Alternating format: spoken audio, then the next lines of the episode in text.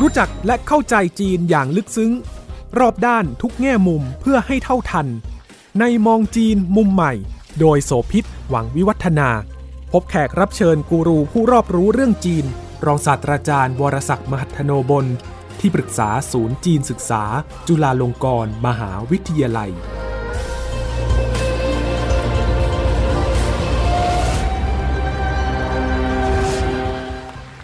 这是综合考虑了各方面的因素以后确定的。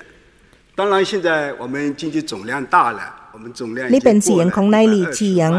นายกรัฐมนตรีคนล่าสุดที่ได้แถลงข่าวพบปะพูดคุยกับสื่อมวลชนหลังจากที่ได้รับการแต่งตั้งไปล่าสุดในช่วงของการประชุม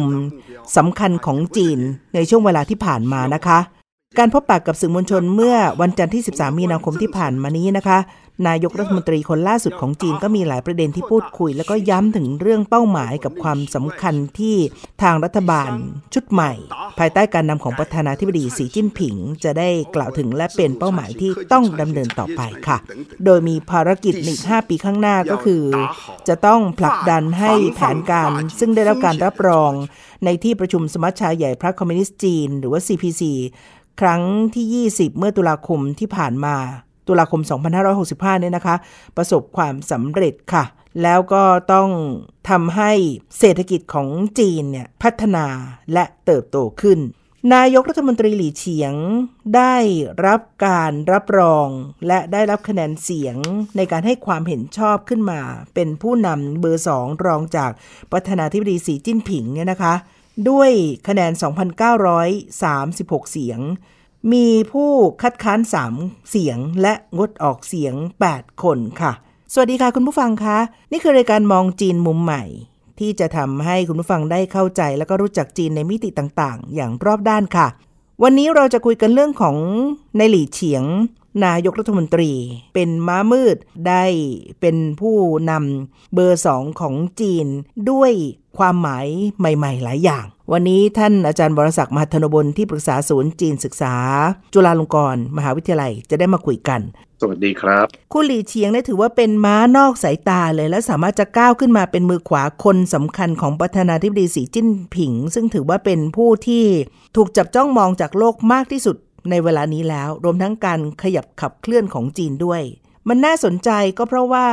คุณหลี่เฉียงเนี่ยไม่ได้มาตามขนบเดิม โดยธรรมเนียมซึ่งถือปฏิบัติกันมาอย่างยาวนานตั้งแต่อดีตในแง่ของการดำรงตำแหน่งแล้วก็ครองความสำคัญไต่เต้าขึ้นมา เรียกว่าเป็นทายาททางการเมือง อย่างน้อยก็ 2 เรื่องนะคะก็คือ 1. ไม่เคยเป็นรองนายกรัฐมนตรีมาก่อน ข้ามกระโดดขึ้นมาเป็นนายกเลย และ 2. ประสบการณ์ในเชิงของการทำงานบริหารในระดับกว้างเนี่ยที่เกี่ยวข้องกับเรื่องปากท้องเรื่องการแก้จนของผู้คนเองก็ไม่ได้โดดเด่น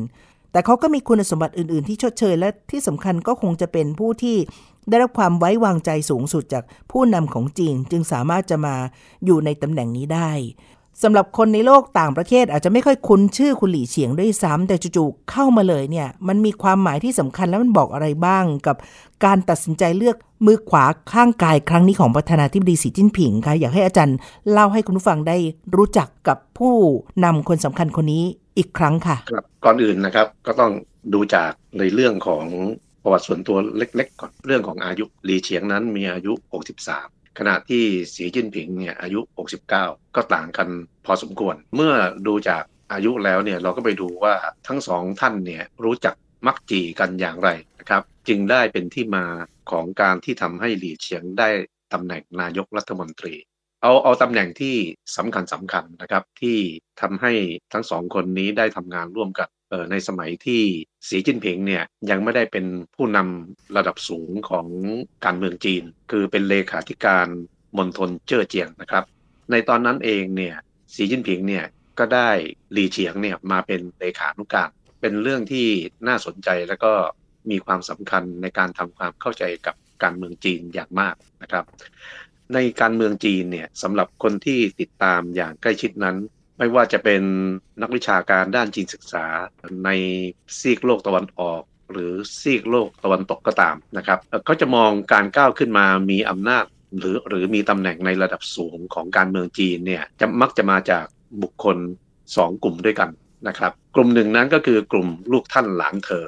อย่างกรณีสีจิ้นผิงเนี่ยก็จัดอยู่ในกลุ่มนี้เพราะว่าเขาเป็นลูกของอดีตแกนนำระดับสูงของพรรคคอมมิวนิสต์จีนนะครับ คำถามก็มีว่าเหตุใดเรื่องนี้จึงมีความสำคัญ มันมีความสำคัญเกิดขึ้นหลังจากเกิดเหตุการณ์นองเลือดที่เทียนนันเหมินเมื่อปี 2532 หรือคศ 1989 ว่าหลังจากเหตุการณ์นองเลือดครั้งนั้นเนี่ยแกนนำอาวุโสของพรรคคอมมิวนิสต์จีน ก็มานั่งประชุมปรึกษาหารือกันว่าทำอย่างไรที่เราจะมีผู้นำ ที่นั่งอยู่ในตำแหน่งสูงสูงระดับชาติเนี่ยจะไม่เบี่ยงเบนแนวทางออกไปจากแนวทางของพรรคคอมมิวนิสต์จีน เสร็จแล้วมันก็มีแกนนำอยู่คนหนึ่งเสนอกลางที่ประชุมว่า ถ้าเช่นนั้นเนี่ยเราก็ต้องเอาคนที่ไว้เนื้อเชื่อใจได้ และคนที่ไว้เนื้อเชื่อใจได้ก็คือลูกหลานของเรานะครับเอออันนี้เป็นจุดแรกๆนะครับที่ทำให้เกิดคำว่าลูกท่านหลานเธอ ก็เหมือนกับว่า พ่อแม่ไว้ใจลูกของตัวเอง เปิดโอกาสให้ลูกของตัวเองนั้น ได้ก้าวก้าวเข้าสู่ตำแหน่งทางการเมืองระดับสูงไว้ใจว่าจะจะไม่เบี่ยงเบนออกไปจากแนวทางที่วางเอาไว้นะครับ ตั้งแต่นั้นมาเนี่ยคำว่าลูกท่านหลานเธอจึงกลายเป็นคำปกติของการเมืองจีนไปยกตัวอย่างสีจิ้นผิงอย่างนี้เป็นต้น ทีนี้มันก็มีอีกกลุ่มหนึ่งนะครับ ในการเมืองจีนเนี่ยเราเรียกกันว่ากลุ่มเลขานุการ เลขานุการเนี่ยถ้าพูดภาษาแบบบ้านเราเราก็มักจะเรียกว่ากลุ่มที่อยู่หน้าห้องนะฮะพวกหน้าห้องมันมีอยู่เรื่องหนึ่งที่เราต้องทำความเข้าใจนะครับว่าหน้าห้องหรือเลขานุการเนี่ยของคนที่เป็นใหญ่เป็นโตในบ้านเราเนี่ยความหมายมันจะไม่เหมือนกับของจีน ของเรานั้นก็ขึ้นอยู่กับว่ากระทรวงอะไรกรมอะไร คนที่นั่งเป็นเลขาหน้าห้องเนี่ยก็อาจจะมีหน้าที่เพียงแค่จัดสรรเวลาการบริหาร ของผู้บังคับบัญชาคงไม่ได้มีความสำคัญทางการเมืองอะไรมากเเมื่อเมื่อเปรียบเทียบกับจีนแล้วเนี่ยเรื่องนี้สำคัญมาก เพราะว่าในการเมืองจีนเนี่ยคนที่จะมาเป็นเลขานุกการของคนที่มีตำแหน่งระดับสูงเนี่ยไม่ใช่ได้มาง่าย ๆนะครับ คือเขาไม่ได้ทำหน้าที่ในเรื่องของการจัดสรรเวลาบริหารให้กับผู้บังคับบัญชาเท่านั้น แต่ว่าเขาจะต้องรู้ด้วยว่าในแต่ละเรื่องแต่ละเรื่องเนี่ยหน้าที่ของเลขาที่จะป้อนอะไรให้กับผู้บังคับบัญชาเนี่ยยังมีความสำคัญด้วยนะครับยกตัวอย่างสมมตินะ ผู้บังคับบัญชาบอกให้เลขาหน้าห้องบอกว่า ผมต้องการข้อมูลตรงนี้นะ คุณช่วยไปหาไม้ผมหน่อย ถ้าถ้าเป็นความเข้าใจโดยทั่ว ๆ ไปนะครับ อย่างของไทยเราเนี่ยเลขานุการคนนั้นก็จะไปหาจากที่ไหนก็แล้วแต่ แล้วก็พอหาเสร็จก็นำเสนอให้ผู้บังคับบัญชาก็จบนะครับแต่สำหรับการเมืองจีนแล้วเนี่ยมันมีมากกว่านั้นคือหมายความว่าหาข้อมูลให้แล้วเนี่ย ตัวของเลขานุกการเนี่ยจะต้องมีบทบาทในการแสดงความคิดเห็นด้วยว่าข้อมูลตรงไหนมีความสำคัญมากน้อยแค่ไหนอย่างไร และมีข้อสังเกตอย่างไรนะครับ คล้ายๆ กับการทำหน้าที่เหมือนกับเป็นฝ่ายเสนาธิการแบบนั้นไหมคะอาจารย์ ไม่ใช่แค่เพียงเลขารับนัดหมายหรือจัดตารางให้นายเท่านั้น ใช่ครับ แสดงว่าต้องมีความรู้ลุ่มลึก หรือว่าอย่างน้อยที่สุดก็คือต้องมีประวัติเบื้องหลังหรือประสบการณ์บางอย่างที่คิดอ่านได้มากพอ และเหมือนเป็นมันสมองเป็นติ้งตังให้กับหัวหน้าเจ้านายด้วย ใช่ครับ ซึ่งซึ่งเรื่องนี้เราจะไม่ค่อยพบเห็นนะครับในบ้านเรามากสักเท่าไหร่นะครับเมื่อเมื่อเป็นอย่างนี้นะครับการที่หลีเฉียงได้มาเป็นเลขานุการให้กับสีจิ้นผิง ในขณะที่เป็นเลขาธิการพักประจำมณฑลเจ้อเจียงเนี่ยตอนนั้นก็เป็นจุดเริ่มต้นนะครับที่ทำให้ สองคนนี้ทำงานได้แบบเข้าขากันดี สีจิ้นผิงนั้นมีความไว้วางใจแล้วก็ชอบใจในการทำงานของหลีเฉียงนะครับ อันนี้ก็เป็นอีกกลุ่มหนึ่งก็คือเราก็เรียกกันว่ากลุ่มเลขานุการ ทีนี้ก้าวต่อไปเนี่ยหลังจากที่เป็นเลขาหน้าห้องให้กับสีจิ้นผิงแล้วนะครับ หลังจากนั้นเราก็จะสังเกตได้ว่าตัวของหลีเฉียงเนี่ยจะได้รับการโปรโมทนะฮะให้มีตำแหน่งที่สูงขึ้น แล้วตำแหน่งนั้นก็คือตำแหน่งเลขาธิการพรรคประจำเซี่ยงไฮ้ซึ่งถ้าใครติดตามการเมืองจีนในยุคคอมมิวนิสต์นี้เนี่ยก็จะพบว่าผู้นำระดับสูงหลายคนนะที่มาเป็นผู้นำระดับชาติเนี่ยไม่ว่าจะอยู่ในตำแหน่งนายกรัฐมนตรี หรือประธานาธิบดี หรือเลขาธิการพรรค นะครับ ในระยะ 20-30 ปีหลังเนี่ยเราจะพบว่าทุกคนจะต้องผ่านการเป็นเลขาธิการพรรคประจำเซี่ยงไฮ้หรืออย่างน้อยๆก็เป็นนายกเทศมนตรีประจำเซี่ยงไฮ้เพราะเพราะฉะนั้นเนี่ยการเมืองจีนมันก็จะมีอีกคำหนึ่งขึ้นมาก็คือก็เรียกว่ากลุ่มเซี่ยงไฮ้ถ้าใครได้ผ่านตรงนี้มาเนี่ยนะครับคาดเดาได้เลยว่าอนาคตก็จะได้เป็นผู้นำระดับชาติ และนี่คือหลีเฉียงนะครับหลีเฉียงมีประสบการณ์ในการบริหารเซี่ยงไฮ้ มีความใกล้ชิดและถือว่าเป็นผู้จงรักภักดี ซึ่งก็เป็นคนระบุคลิกกับหลีเค่อเฉียง นายกรัฐมนตรีคนก่อนหน้าที่พ้นวาระไปนะคะ ในด้านหนึ่งประสบการณ์ของตัวคุณหลี่เฉียงเองเนี่ยเขาก็มีหลายเรื่องที่น่าสนใจที่แสดงให้เห็นถึงความรู้ความสามารถทางด้านของธุรกิจและเศรษฐกิจ เพราะว่าพัฒนาเขตเศรษฐกิจในพื้นที่และมีการดึงเทสลามาตั้งโรงงาน ที่เซี่ยงไฮ้ได้ประสบความสำเร็จรวมทั้ง มีแนวโน้มที่น่าจะเป็นคนรุ่นใหม่ หรือมีความเข้าใจในเทิงธุรกิจแบบใหม่ด้วย อันนี้ก็เป็น ประสบการณ์จากการทำงาน ซึ่งสอดรับกับความสามารถทางด้านของการศึกษาที่เขาก็จบโทบริหารธุรกิจถึง 2 ใบ เรียนมาจากโรงเรียนพรรคคอมมิวนิสต์เพราะฉะนั้นในแง่ของความจงรักภักดีต่อพรรคเนี่ยก็น่าจะมีแนวโน้มสูงอยู่ด้วยนะคะ สิ่งเหล่านี้มันประกอบกันที่ทำให้ดูแนวโน้มว่าการวางทิศทางของจีนจากนี้ไปเนี่ยก็น่าจะเป็นทิศทางของกลุ่มคนรุ่นใหม่ หรือว่ามองเทคโนโลยี แล้วก็เศรษฐกิจในมุมมองใหม่ที่ต่างไปจากผู้นำรุ่นเก่าๆไหมคะอาจารย์ ใช่ครับ สิ่งที่คุณโสภิตพูดไปเนี่ยเออมันเป็นการสะท้อนวิสัยทัศน์ของลีเฉียงนะครับ แต่มันมีเรื่องหนึ่งที่ผมคิดว่าสำคัญมากก็คือว่าตอนที่เขา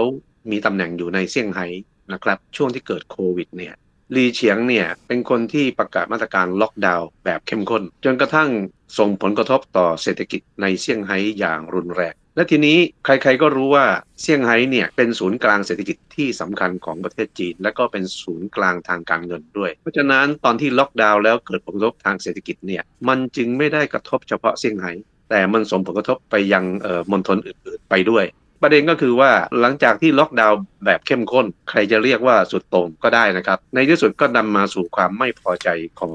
ชาวเซี่ยงไฮ้ประท้วงกันเลยประท้วงกันเกิดขึ้นนะครับ ลีเฉียงเนี่ยจริง ๆ แล้วเขาก็จงรักภักดีต่อสีจิ้นผิงจริง ๆ มาตรการล็อกดาวน์แบบเข้มข้นนะครับของจีนเนี่ยซึ่งแตกต่างกับการล็อกดาวน์ของนานาประประเทศที่เขาทากันนะครับในที่สุดเนี่ยมันก็เป็นการพิสูจน์ว่าเออไม่ว่าจะอย่างไรเนี่ยนะครับลีเฉียงซึ่งถูกประท้วงจากประชาชนแท้ๆถ้าหากว่าเป็นประเทศประชาธิปไตยเสรีเนี่ยเมื่อเจอเข้ากับปัญหาทำนองนี้ก็ยากที่จะก้าวขึ้นมามีตำแหน่ง แต่ว่าสิ่งที่หลีเฉียงทำไปเนี่ยในอีกด้านหนึ่งสำหรับการเมืองจีนนั่นคือการทำให้เห็นว่าเขาจงรักภักดีต่อ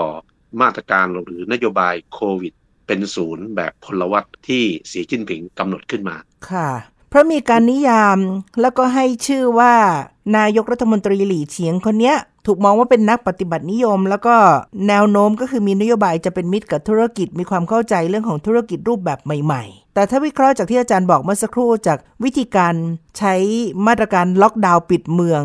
เพื่อที่จะสู้กับโควิด -19 ที่เซี่ยงไฮ้จนถูกประท้วงแล้วเนี่ยก็ไม่น่าจะนิยามแบบนั้นได้อย่างชัดเจน เพราะกลายเป็นว่าเป้าหมายหลักนี่ไม่ได้มองเรื่องเศรษฐกิจมาก่อนละ แต่มองเรื่องทำอย่างไรที่จะสนองนโยบายกับฝ่ายบริหารได้ แล้วก็จัดการได้ภายใต้แนวโน้มที่จะต้องควบคุมสถานการณ์ให้ได้ นั่นต่างหากที่อาจจะกลายเป็นจุดเด่นที่ทำให้คุณหลี่เฉียงได้รับการเลือกเข้ามา สนองตอบนโยบายได้ทำงานให้ได้ความหมายนั้นไหมคะใช่ครับ หลังจากที่มีการประท้วงเกิดขึ้นแล้วเนี่ยเออผมจำได้ว่าเราเคยคุยกันในรายการมองจีนมุมใหม่ของเรานะครับ ว่าเกี่ยวกับมาตรการโควิดเป็นศูนย์ของจีนเนี่ยเออตอนปิดก็ปิดแบบสุดโตง่งพอเปิดก็เปิดแบบสุดโตง่ง คุณสมพิษเราสังเกตนะพอเปิดแบบสุดโตง่งเมื่อตอนต้นปีนี้นะครับ ปรากฏว่าคราวนี้เปิดเต็มที่ เปิดเต็มที่จนกระทั่งโควิดระบาดหนักมากตรงนี้เนี่ยก็มีชาวจีนบางคนนะบอกว่าเป็นการเปิดแบบประชด ทีนี้พอโควิดระบาดหนักมากเนี่ยจริง ๆ แล้วถ้าเป็นตอนที่โควิดระบาดในจีนใหม่ ๆ ถ้าเราตามข่าวนะครับว่าเราจะพบว่าผู้นำมณฑลใดก็แล้วแต่ที่ปล่อยให้โควิดระบาดมากๆเนี่ยมีสิทธิ์โดนลงโทษนะ เช่น ถูกปลดจากตำแหน่งถูกสั่งย้ายอะไรก็ว่ากันไป แต่พอตอนต้นปีเนี่ยโควิดระบาดหนักในเซี่ยงไฮ้เนี่ยปรากฏว่าหลี่เฉียงก็ยังคงอยู่ในตำแหน่ง ก็เป็นเพราะอะไรก็เป็นเพราะว่าเขาก็สนองตอบต่อนโยบายของส่วนกลางคือที่อยู่ในปักกิ่ง เพราะฉะนั้นเรื่องนี้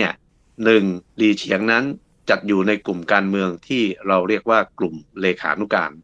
สองลีเฉียงนั้นได้ทำงานใกล้ชิดกับสีจิ้นผิงจนได้รับความไว้วางใจ ให้มามีตำแหน่งนายกรัฐมนตรีในที่สุด นะครับ โอเคก่อนก่อนหน้านั้นเขาก็ได้รับแต่งตั้งเป็นหนึ่งในคณะกรรมการกลุ่มการเมือง ก็ถือว่าเป็นสัญญาณแล้วล่ะว่าต่อไปนะครับเออหลีเฉียงก็คงจะได้ก้าวขึ้นมามีตำแหน่งนายกรัฐมนตรี แล้วก็นักสังเกตการเรื่องจีนเนี่ยก็ทายไม่ผิด เพราะว่าปีปีที่แล้วที่มีการประชุมสมัชชา 20 นะครับเออพอหลีเฉียงได้ก้าวขึ้นมาอยู่ในระดับสูง คือเป็นถึงกรมการเมืองเนี่ย ในตอนนั้นเนี่ยก็มีการคาดการเลยว่าลีเฉียงนี้จะเป็นนายกรัฐมนตรีคนต่อไป แล้วทุกอย่างก็เป็นจริเป็งนไปตามนั้นครับค่ะ คุณกำลังฟัง มองจีนมุมใหม่ ทางไทย PBS Podcast ที่จริงแล้วในอดีตเนี่ยมันถูกให้ความสำคัญแล้วก็คาดเดาทายะทางการเมืองได้จากลำดับของการแต่งตั้งของคณะกรรมการโปลิตบูโร ลำดับของการเดินเข้ามาลำดับ 2 3 4 ก็มีความหมายด้วย แต่จากนี้ไปแสดงว่าประธานาธิบดีสีจิ้นผิงวางมาตรฐานใหม่ที่ไม่อาจจะคาดเดาได้เลย อย่างนั้นไหมฮะอาจารย์ใช่ครับ เพราะว่าการตั้งหลีเฉียงในครั้งนี้ เขาไม่ได้มีตำแหน่งในการบริหารงานระดับชาติมาก่อนนะครับ มีแต่ระระดับท้องถิ่นเท่านั้น ถึงแม้จะเป็นท้องถิ่นที่สำคัญก็ตาม ทีนี้ขนบเดิมเนี่ยก็คือหมายความว่าใครก็ตามที่จะก้าวมามีตำแหน่งทางการเมืองระดับชาติเนี่ย ก็จะต้องผ่านตำแหน่งระดับชาติเหมือนกัน แต่ระดับรองรองๆก่อน เช่น อาจจะเป็นรองนายกรัฐมนตรีมาก่อน หรืออาจจะเป็นรัฐมนตรีกระทรวงใดกระทรวงหนึ่งมาก่อน อย่างนี้เป็นต้นนะครับค่ะแต่ลีเฉียงเนี่ย ถ้าพูดแบบไทยๆเราก็คือเขาข้ามห้วยเลยอืมเออคือไม่ได้ผ่านตำแหน่งบริหารระดับชาติมาก่อน แล้วจู่ๆก็ได้มานั่งในตำแหน่งนายกรัฐมนตรี ซึ่งถือว่าเป็นตำแหน่งที่มีระดับสูงมาก ซึ่งผิดไปจากขนบเดิมๆที่ผ่านมา ในช่วงหลายสิบปีนี้นะครับ ตรงนี้จะเป็นจุดอ่อนที่ต้องจับตามองด้วยไหมคะเพราะว่าในการที่เขาไม่มีประสบการณ์ ไม่เคยดำรงตำแหน่งในรัฐบาลกลางมาก่อน หมายความว่าความเชี่ยวชาญความชำนาญหรือความรู้ช่องทางต่างๆเนี่ยก็น้อยลง ก็จะเป็นงานหนักทีเดียว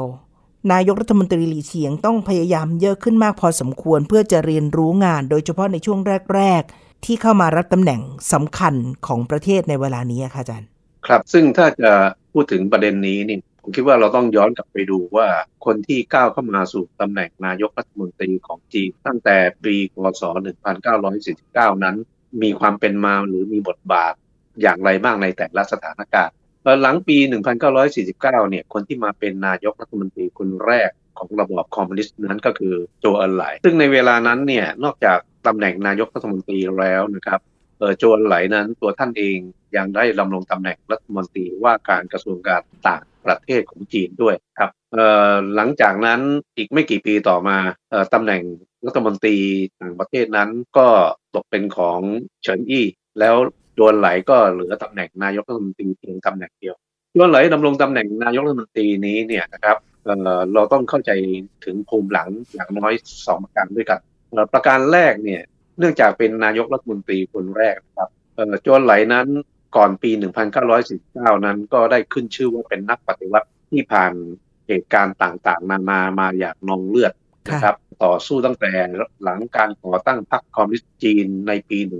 1921 การดำรงตำแหน่งนายกรัฐมนตรีของโจรไหลเนี่ยประการแรกสุดเป็นยุคบุกเบิกว่าจะนำจีนไปสู่ทิศทางใดในในการพัฒนา ในประการต่อมาเนี่ยท่ามกลางสถานการณ์ของยุคสงครามเย็นนะครับจนไหลก็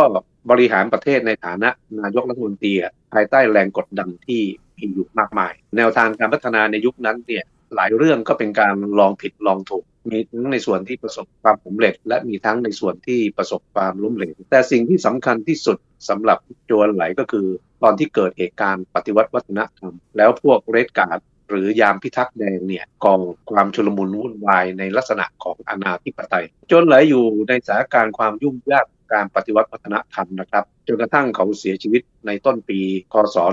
1976เอ่อหลังจากนั้นไม่นานเนี่ยตอนนั้นเอ่อเหมาเจ๋อตงซึ่งเป็นประธานพรรคยังมีชีวิตอยู่นะครับ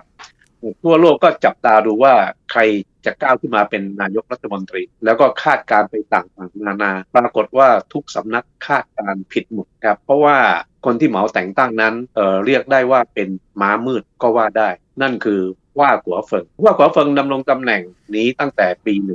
1970 แล้วในปีเดียวกันนั้นเนี่ยก็เป็นปีที่เหมาเจ๋อตงได้ถึงแก่อสัญญกรรมลงว่ากัวเฟิงก็ยังคงดำรงตำแหน่งนายกรัฐมนตรีแต่ เขาได้สะท้อนให้เราเห็นว่าเขานั้นมีจุดยืนและเห็นด้วยกับแนวทางการพัฒนาสังคมนิยมแบบเคร่งครัดในยุคของเหมา คือเรียกว่าเป็นทายาททางการเมืองของเหมาเจ๋อตงเลยก็ว่าได้แต่ในช่วงเวลาเดียวกันนั้นเองเนี่ยก็คือตั้งแต่ปี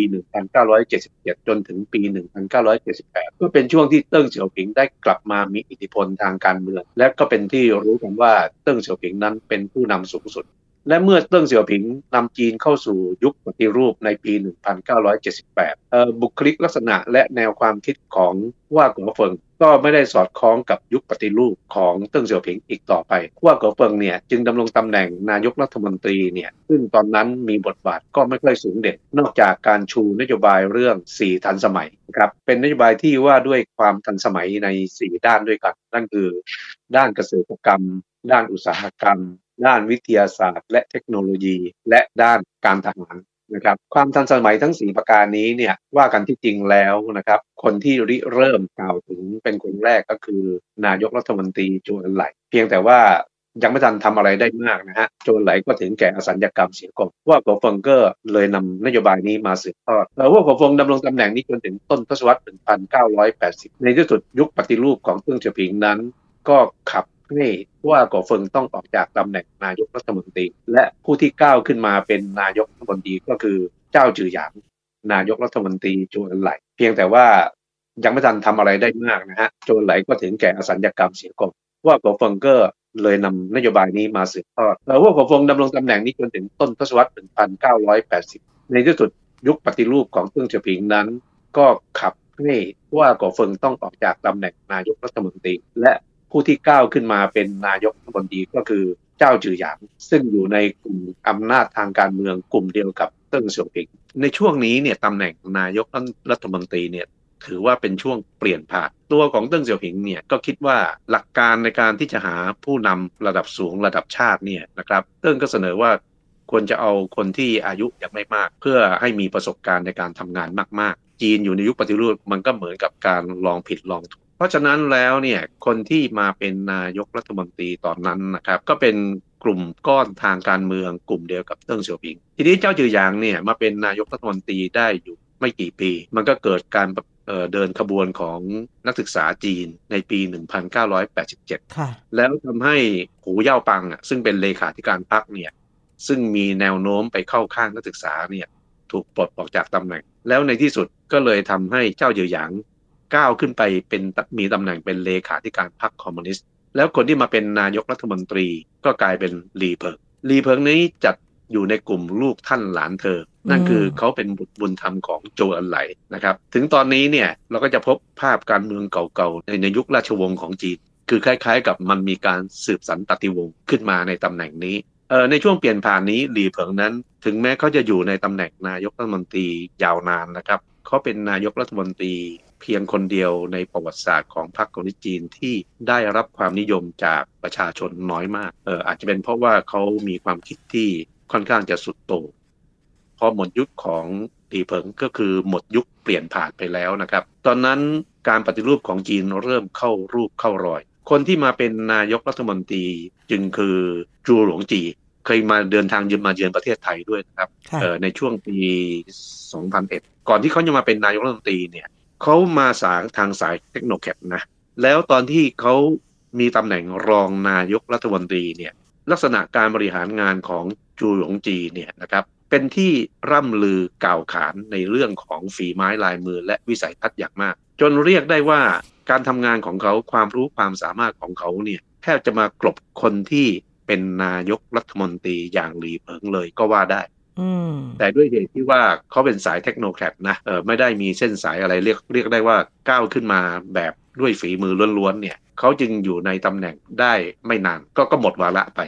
กรณีของจูหรงจีเป็นกรณีที่น่าศึกษา เพราะว่ามีอยู่วันหนึ่งเนี่ยขณะที่เขากำลังถแถลงนโยบายของรัฐบาลเติ้งเสี่ยวผิง ซึ่งตอนนั้นยังมีชีวิตอยู่นั่งดูด้วย หลังจากดูจบเติ้งเสี่ยวผิงบอกว่า คนคนนี้แหละที่เหมาะมาเป็นนายกรัฐมนตรีจริง ๆ คือแสดงความชื่นชมอย่างมาก แต่พอหมดยุคของจูหรงจีไปแล้วเนี่ยนะครับในที่สุดการเมืองจีนก็เข้าสู่วังวนเดิมนะครับก็คือกลุ่มของเลขานุการหรือกลุ่มของลูกท่านหลานเธอ ซึ่งนั่นก็คือวนเจียเป่า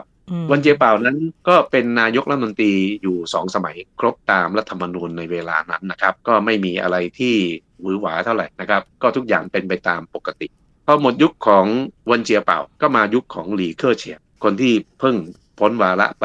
พอมาเป็นหลี่เฉียงคนปัจจุบันเนี่ยเราก็จะเห็นได้ว่าเอ้ยมันอยู่นอกขนบจริง ๆนะครับ เพราะว่าทั้งหลี่เพิงจูหลงจีเอ่อวินเจียเป่าแล้วก็ตัวของหลี่เคอร์เฉียงก็ตามเนี่ย ไม่ว่าจะมาจากลูกท่านหลานเธอ หรือเลขานุกการก็ตามนะครับทุกคนเนี่ยเคยผ่านการทดลองงานแบบในระดับชาติ ในตำแหน่งรองๆมาก่อน เพราะฉะนั้นจู่ๆที่หลีเฉียงมาเนี่ยเราก็จะสังเกตได้ว่าการมาเป็นนายกรัฐมนตรีแบบข้ามห้วยจริง ๆ การที่สีจิ้นผิงเลือกเอาหลีเฉียงมาเพราะความใกล้ชิดสนิทสนมในฐานะของกลุ่มเลขานุการเนี่ยมันจะทำให้การทำงานของ สีจิ้นผิงแน่นอนละต้องสะดวกสบาย แต่ว่าในประเด็นที่เกี่ยวข้องกับฐานะทางการเมืองของสีจิ้นผิง ซึ่งตอนนี้เขามาเป็นสมัยที่ 3 แล้วนะครับ พอมามีหลี่เฉียงเสริมเข้ามาอีกอย่างนี้นะครับ ถ้าเราเรามองในแง่ politic หรือการเมืองทั่ว ๆ ไปเนี่ยมันก็เท่ากับเสริมฐานอำนาจให้กับสีจิ้นผิง เพราะฉะนั้นหลังจากนี้ต่อไปเนี่ยเราก็ต้องมาดูต่อไปว่า การเมืองลักษณะที่แบบเล่นกันแบบข้ามห้วยอย่างนี้นะครับ ชาวจีนนั้นเออจะมีปฏิกิริยาตอบสนองอย่างไร ก็ยังมีเวลาพิสูจน์ฝีไม้ลายมือไปอีก4-5ปี คุณโสภิตก็ต้องจะต้องไม่ลืมด้วยนะครับว่าตอนนี้สีจิ้นผิงอายุ 69 แล้ว อีก 5 ปีข้างหน้าเขาอายุ 74 นะครับ เรื่องวัยของมนุษย์เนี่ยเราก็ประมาทกันไม่ได้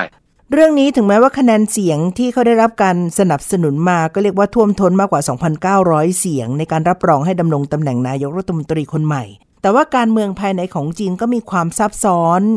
มาก ๆ อยู่เช่นเดียวกัน กลุ่มที่ไม่ได้เห็นด้วยหรือกลุ่มที่เห็นต่าง ไม่สามารถจะมาอยู่ร่วมในคณะทำงานเพื่อให้งานมันเดินหน้าได้ ซึ่งอันนี้เป็นเรื่องปกติที่ทุกยุคทำกันนะคะในยุคนี้เนี่ยนะคะ นอกเหนือจากหลี่เฉียงที่เข้ามาเป็นกรรมการของโพลิตบูโรแล้ว ถือว่าเขาเป็นคนของสีจิ้นผิง แต่ก็ไม่ได้เข้ามาคนเดียวค่ะ ยังมีไช่ฉียังมีหลี่ซีที่มาพร้อมกัน 3 คน กลุ่มเหล่านี้เป็น 3 คนที่เคยทำงานกับพัฒนาธิบดีสีจิ้นผิง ที่เจ้อเจียง เลยถูกเรียกว่าเป็นกองทัพเจ้อเจียงใหม่ด้วย น่าสนใจในเรื่องของการเมืองข้างหลังเนี่ยค่ะ อาจารย์ในการบริหารประเทศ ก็แน่นอนต้องมีหมู่พวกที่สนับสนุนกันแต่การข้ามห้วยมา มันมีโอกาสหรือมีความเสี่ยงที่มันจะทำให้เกิดความไม่พอใจแม้กระทั่งในกลุ่มของคณะบริหารกันเอง ซึ่งถือว่าเป็นลูกหม้อหรือควรจะมีโอกาส